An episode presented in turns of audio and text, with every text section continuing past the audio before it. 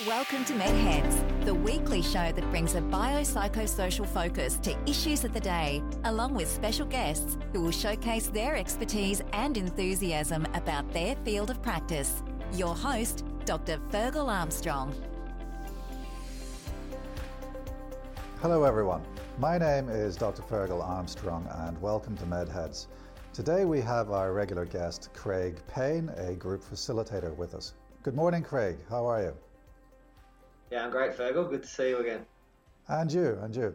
So, I suppose today we're going to take the opportunity of talking about holistic treatment in the context of uh, drug and alcohol treatment. Uh, what do you understand by the word holistic?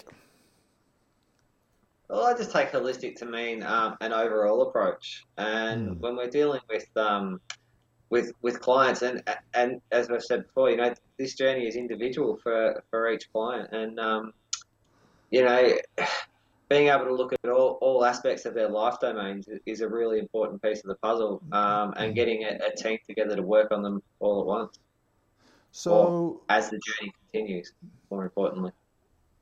Are you saying then that holistic treatment is an all encompassing phrase that denotes the use of a, a, wide range of therapeutic interventions to try and match the needs of a wide range of clients? Who are all in different stages of a recovery journey. Is, is that what you're trying to say? Um, yeah, and I th- well, I think it's we've got to set up a model that's um, that's ongoing, um, mm-hmm. and that allows allows a client to access um, treatment when when they need it um, on all levels. Mm-hmm. you know, to to have counsellors, to have psychologists, to have friends and family. Um, to be looking at housing supports, to be looking at financial supports. You know, mm. as different different needs arise, um, yeah, it's having access to to those treatments. So you've mentioned a list of uh, therapists. You've mentioned psychologists, counselors, family therapists, um, social workers. They're all a necessary part of the recovery journey, but are they all necessary at the same time in an individual recovery journey? No, they're not, and that's part of the process. Um, and I suppose that's where we've got to get to know each client a little bit more at the start, um, and start to understand what their needs are and how we can best prioritise those needs. Um, how, would, I think do you do that? Starting the conversation with them, um, mm-hmm. and again, this brings up another another question too of trust, and it can mm-hmm. take time before um, some people are willing to open up and and have the, the deeper conversations. Um, you know, and, and that's a natural part of the, the journey as well. And again, I think that's where, you know, people with lived experience, peer workers, um, 12 step programs, um, other peer groups that can assist. And, and this is where we head into the social side of things as well. And I suppose this feeds back into what you've said before that really drug and alcohol treatment is 15% you know drug based medical based and 85% psychosocial isn't it? it i mean the recovery journey is more about psychosocial than it is about any other factor yeah absolutely absolutely and it's it's about what keeps um, keeps driving driving them back to using mm. again uh, yeah you know, so what would those can, factors said, be? You know, we, well, they can be anything. They can be compl- They can be as simple as things going really well. It can be complacency that that things are going well. Maybe there's just a still um, a lacking of acceptance, or you might might might call denial, or mm-hmm. um, you know, maybe maybe they're thinking, hey, life's going pretty well. It's been a great six months. I reckon I can try this again. Um. And or it can be significant events. Maybe it's a, a loss of a job. Maybe um, things just get really difficult. Maybe it's that they're unhappy in a relationship, um, unhappy at home, and and that's where it comes down to part of that eighty five percent being mm. um, as helping them learn to deal with emotions and um, and just and just live, live life without using. Right. Starting to build that resilience. So, what would be the first uh, treatment intervention that you would offer a client? Because we're talking about a journey and we're talking about holistic treatment. So, what's the first intervention that you start off with when you're helping clients? Well, I think understanding their motivation for change uh, mm-hmm. uh, is is really important, and as, as we've said, you know, like this this can be a stop start journey, and and relapse is quite often a, a, part of the journey as as we tick along, and so understanding what the motivations are, and then keeping motivation up as we go. Um, sometimes people tick off goals and they think, okay, yeah, um, I'm doing okay again now. Um, but the overwhelming motivation has got to come from self. And a lot of the time you hear people saying, oh, I'm doing it for my kids, I'm doing it for my family, I'm doing it for other people. But the real change is when they actually start to do it for self.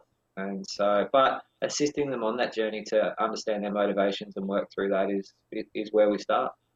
And you see that on a daily basis. You see people change from you know, uh, oh, I'm doing it because my wife was going to divorce me if I don't, to I'm doing it for myself because I want to improve my life. That's that's a that's a transition that you see on a near daily basis. Is that right? Yeah, and and I, a lot of the time as um, as clients come through or they may have had an extended period away and um, and are coming back to treatment, it, it starts to become, yeah, I'm just sick of this. It was, mm. yeah, maybe the wife was sick of it. Maybe work, maybe mm. work was becoming a problem. So work were assisting them to do things. But until that um, that commitment, that real internal commitment comes from self, a real change starts to happen. But that's not to say that that change process hasn't already begun, because right. the treatment's begun, the seeds have been planted, mm. and and part of that is the the understanding of um, of when they come back to treatment again, knowing mm. this is part of the, part of where I went wrong, and this is part of the learning experience as to how things can keep moving forward. So that's the first thing that you would do. So, what's the next thing that you would do?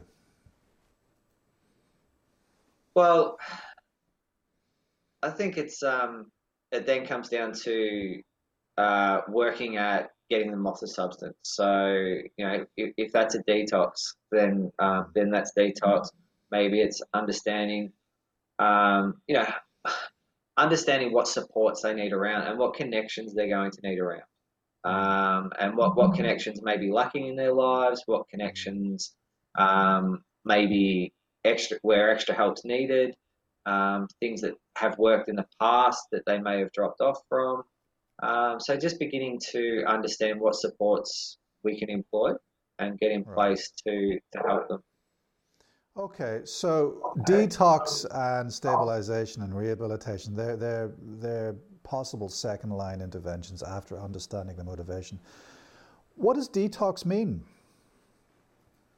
Well, detox is just where we go into a um, into a treatment facility and um, and they're given an environment where they can be safe from the, the drugs, the alcohol, the, the, the behaviors, whatever it is, mm. um, and they can be safe and medically assisted to um, to get to get the drugs drugs and alcohol out of their system in a safe manner. Um, yeah. But for some people, you know that um, maybe counseling's the next step. Mm. maybe they're not ready for detox. Detox right. sounds, you know, it can be quite stigmatizing for people, and and yeah. you know they're unsure as to whether they need that. Yeah. And how would you counsel someone pre-detox? What would you say to someone like that? Well, you can just um, let them know what what the uh, what the process is, um, and usually detox detox itself only takes seven to ten days with um, yeah. with most substances. Yeah. Um, and so yeah, we just let them know what the process will be and and why we think that's important. But mm-hmm it's not just taking away the um, the substance because it's as we've said before, know, that that eighty five percent, it's it, it's those drivers, those life issues that are that, that keep them coming back. So once we start to work on those, and as we start to fix those, that urge to use can be taken away.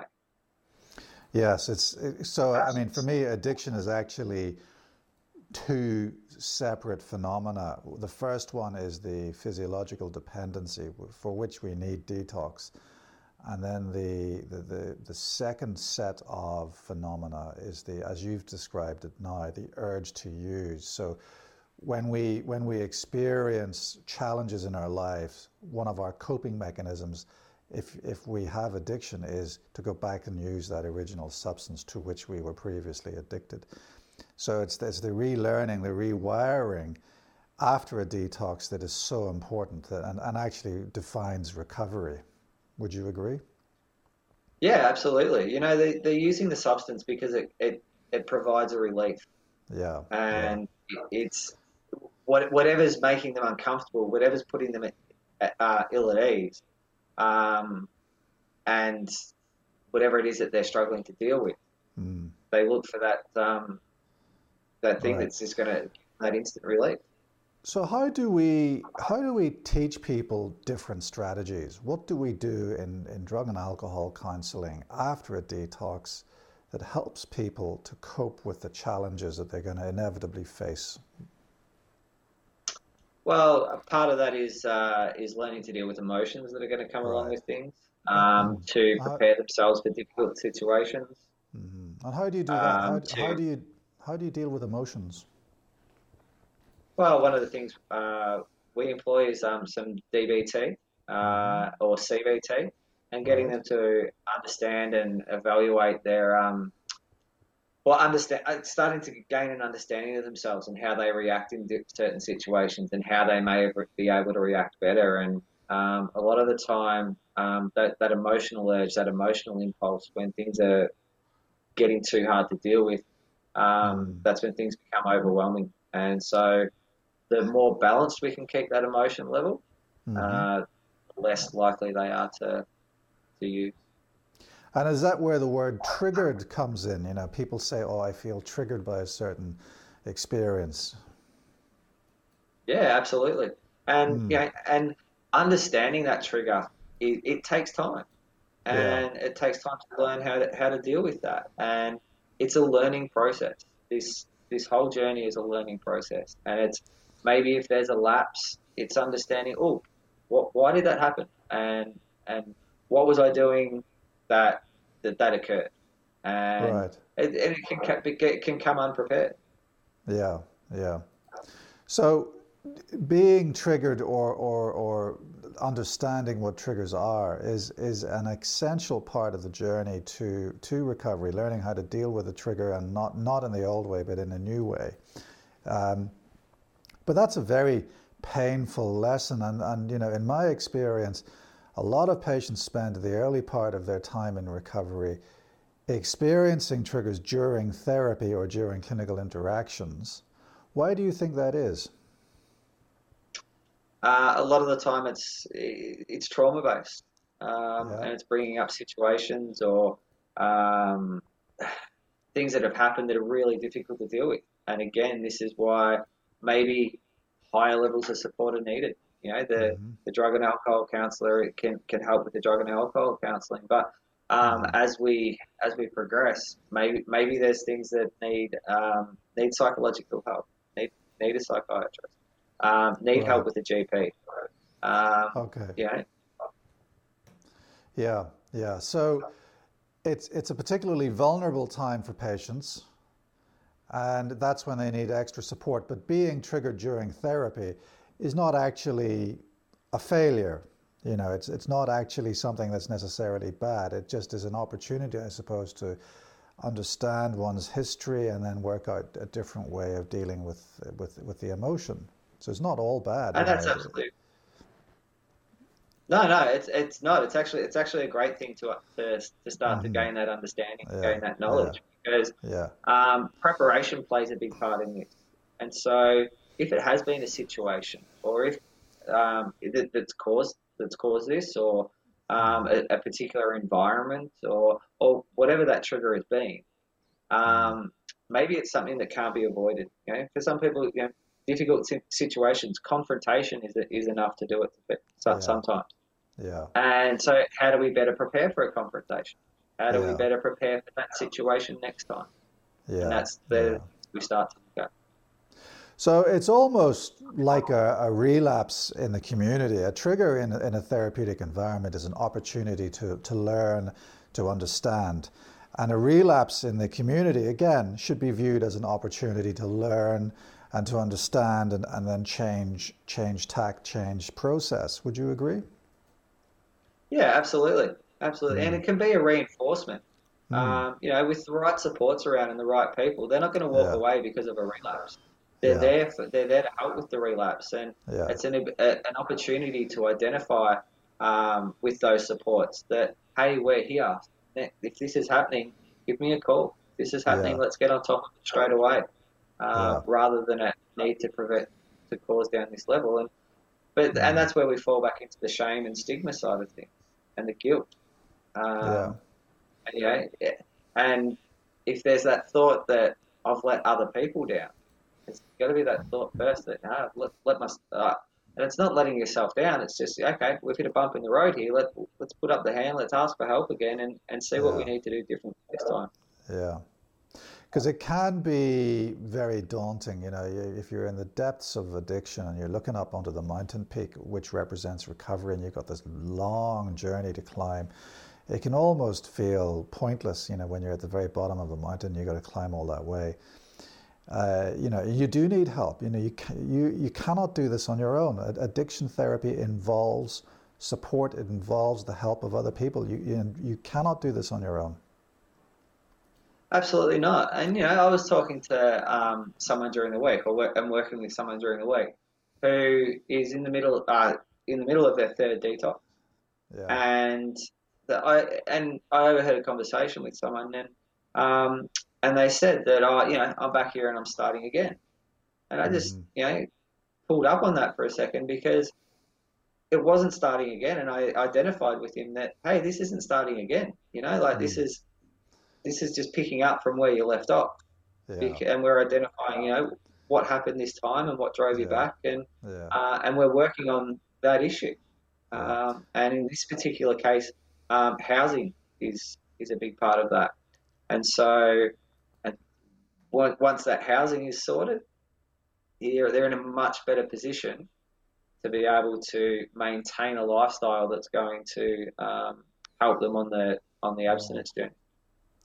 So, I mean, you, you've talked about housing, and I suppose this is a very useful segue into the idea that addiction therapy is not just medical. You know, it's, it's actually least medical and it's more social. So, how do you break the cycle of no job, no money, no rent, no housing, no family support, no no life? Oh, it's awful. I'm, I'm going to use drugs. How, how do you break that vicious cycle? Yeah, one step at a time. Um, and I'm starting to identify as, as, we can identify those areas that the assistance is needed, um, we can then start to work on solutions for that. Um, and step by step, you know, you don't just jump into long-term housing. You don't just jump into long-term work. Maybe it is just um, setting up first and getting Centrelink organised. Well, and note, then working note, on the recovery side of things. Yeah, but Centrelink has recently decided that drug and alcohol addiction is not actually merits to or grounds to sign a to sign a, Centrelink sick note.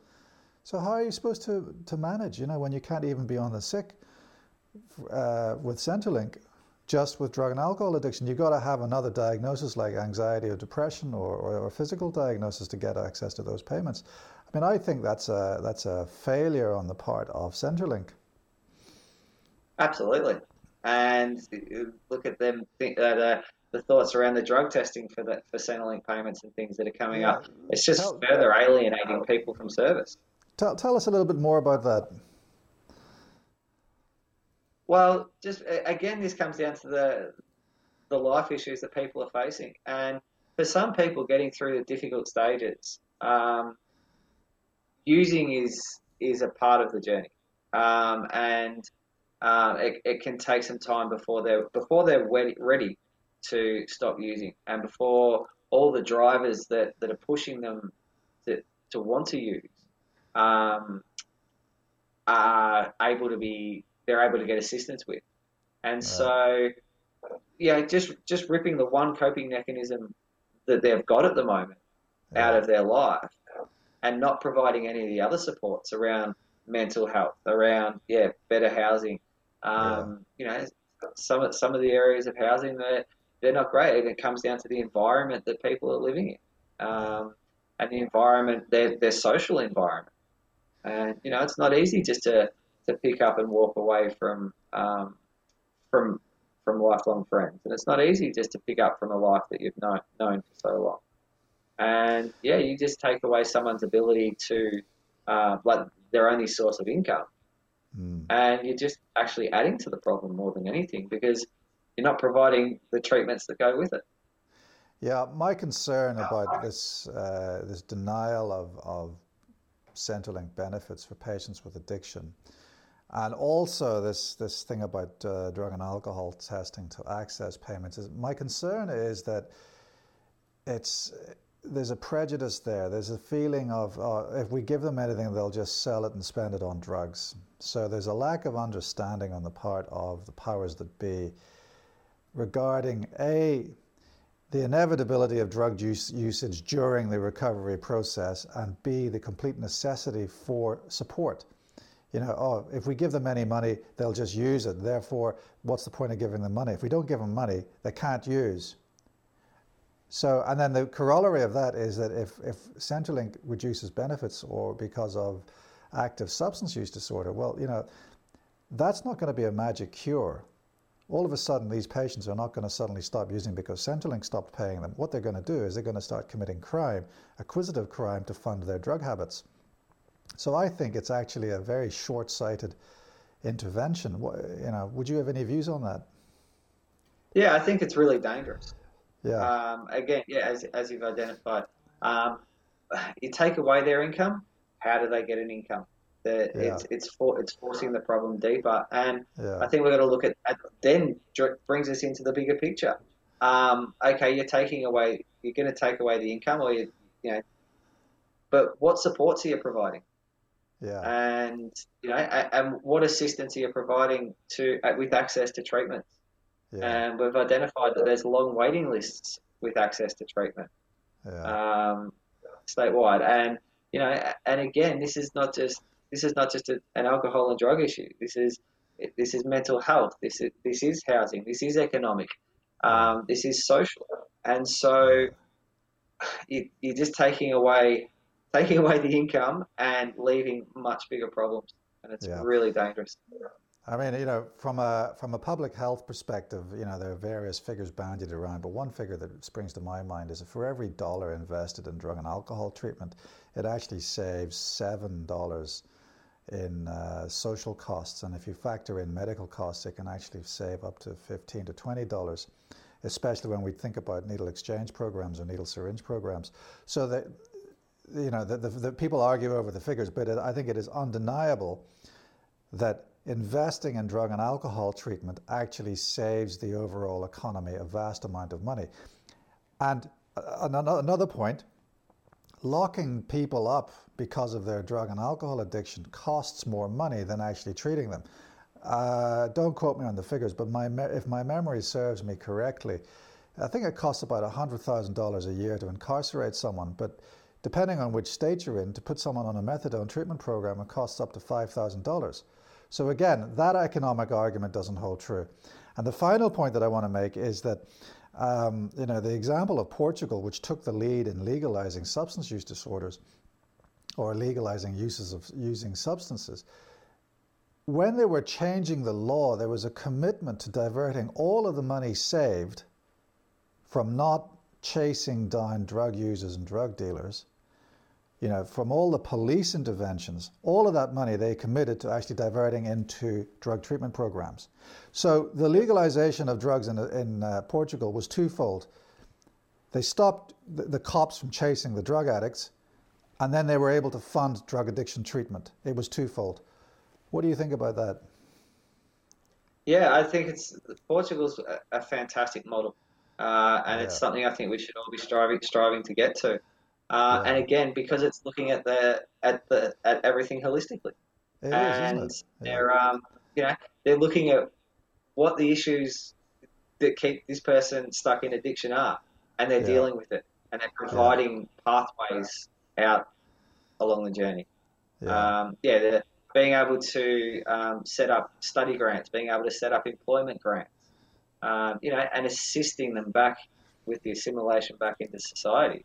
Yeah. Um, th- this is where the answer lies, you know, and yeah. taking away the stigma, actually saying it's okay. Yeah, we're not going to stigmatize you. We're, we're going to help you. And we're, we're not going to judge you either. Yeah. The, the most difficult thing for people to do is to put their hand up and say, I need help because of the, of the view society has and the stigma, the, the push down. Um, and yet, people putting up their hand and asking for help is one of the most courageous decisions they can ever make. Mm. Uh, and then, and then moving forward with that, um, it's it's a, it's a long process, and it's full of stop stop starts, as we said, and um, and it takes assistance.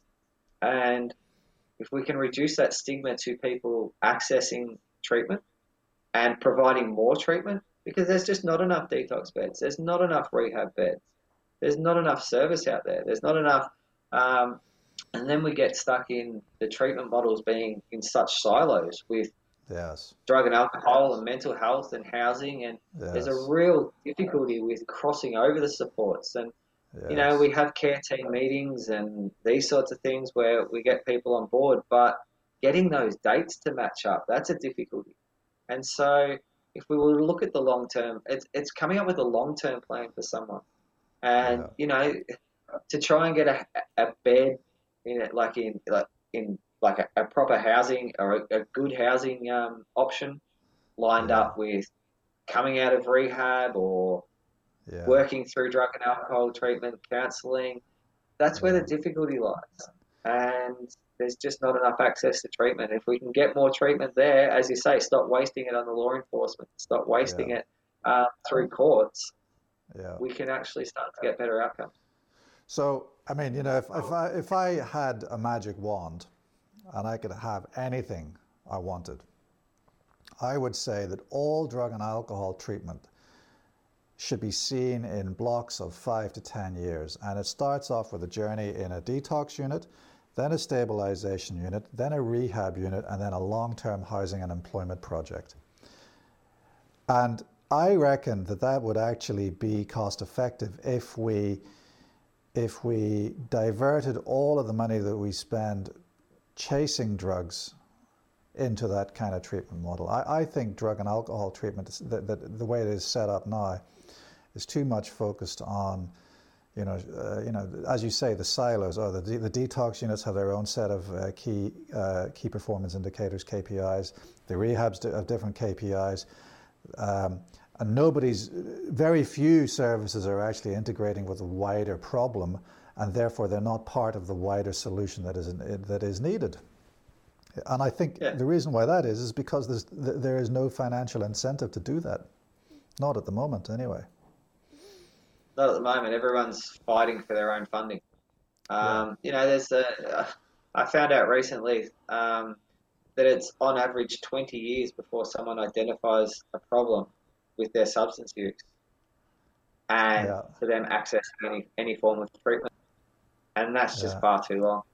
And that's yeah. like that's far too long for them to keep building and to and to be getting worse and worse. And uh, and then by the time the only time people are starting to seek treatment a lot of the time is when it's in crisis point.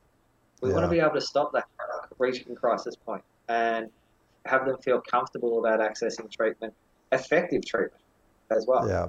The treatment that's going to assist them. You're, you're spot on the money when you say about the five to ten year block.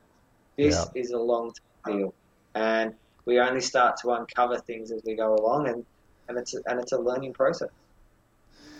So we're going to have to wrap it up, but what message of hope can you give to anyone watching in terms of holistic treatment? The message of hope with holistic treatment is that it's hopefully being worked towards, and yeah.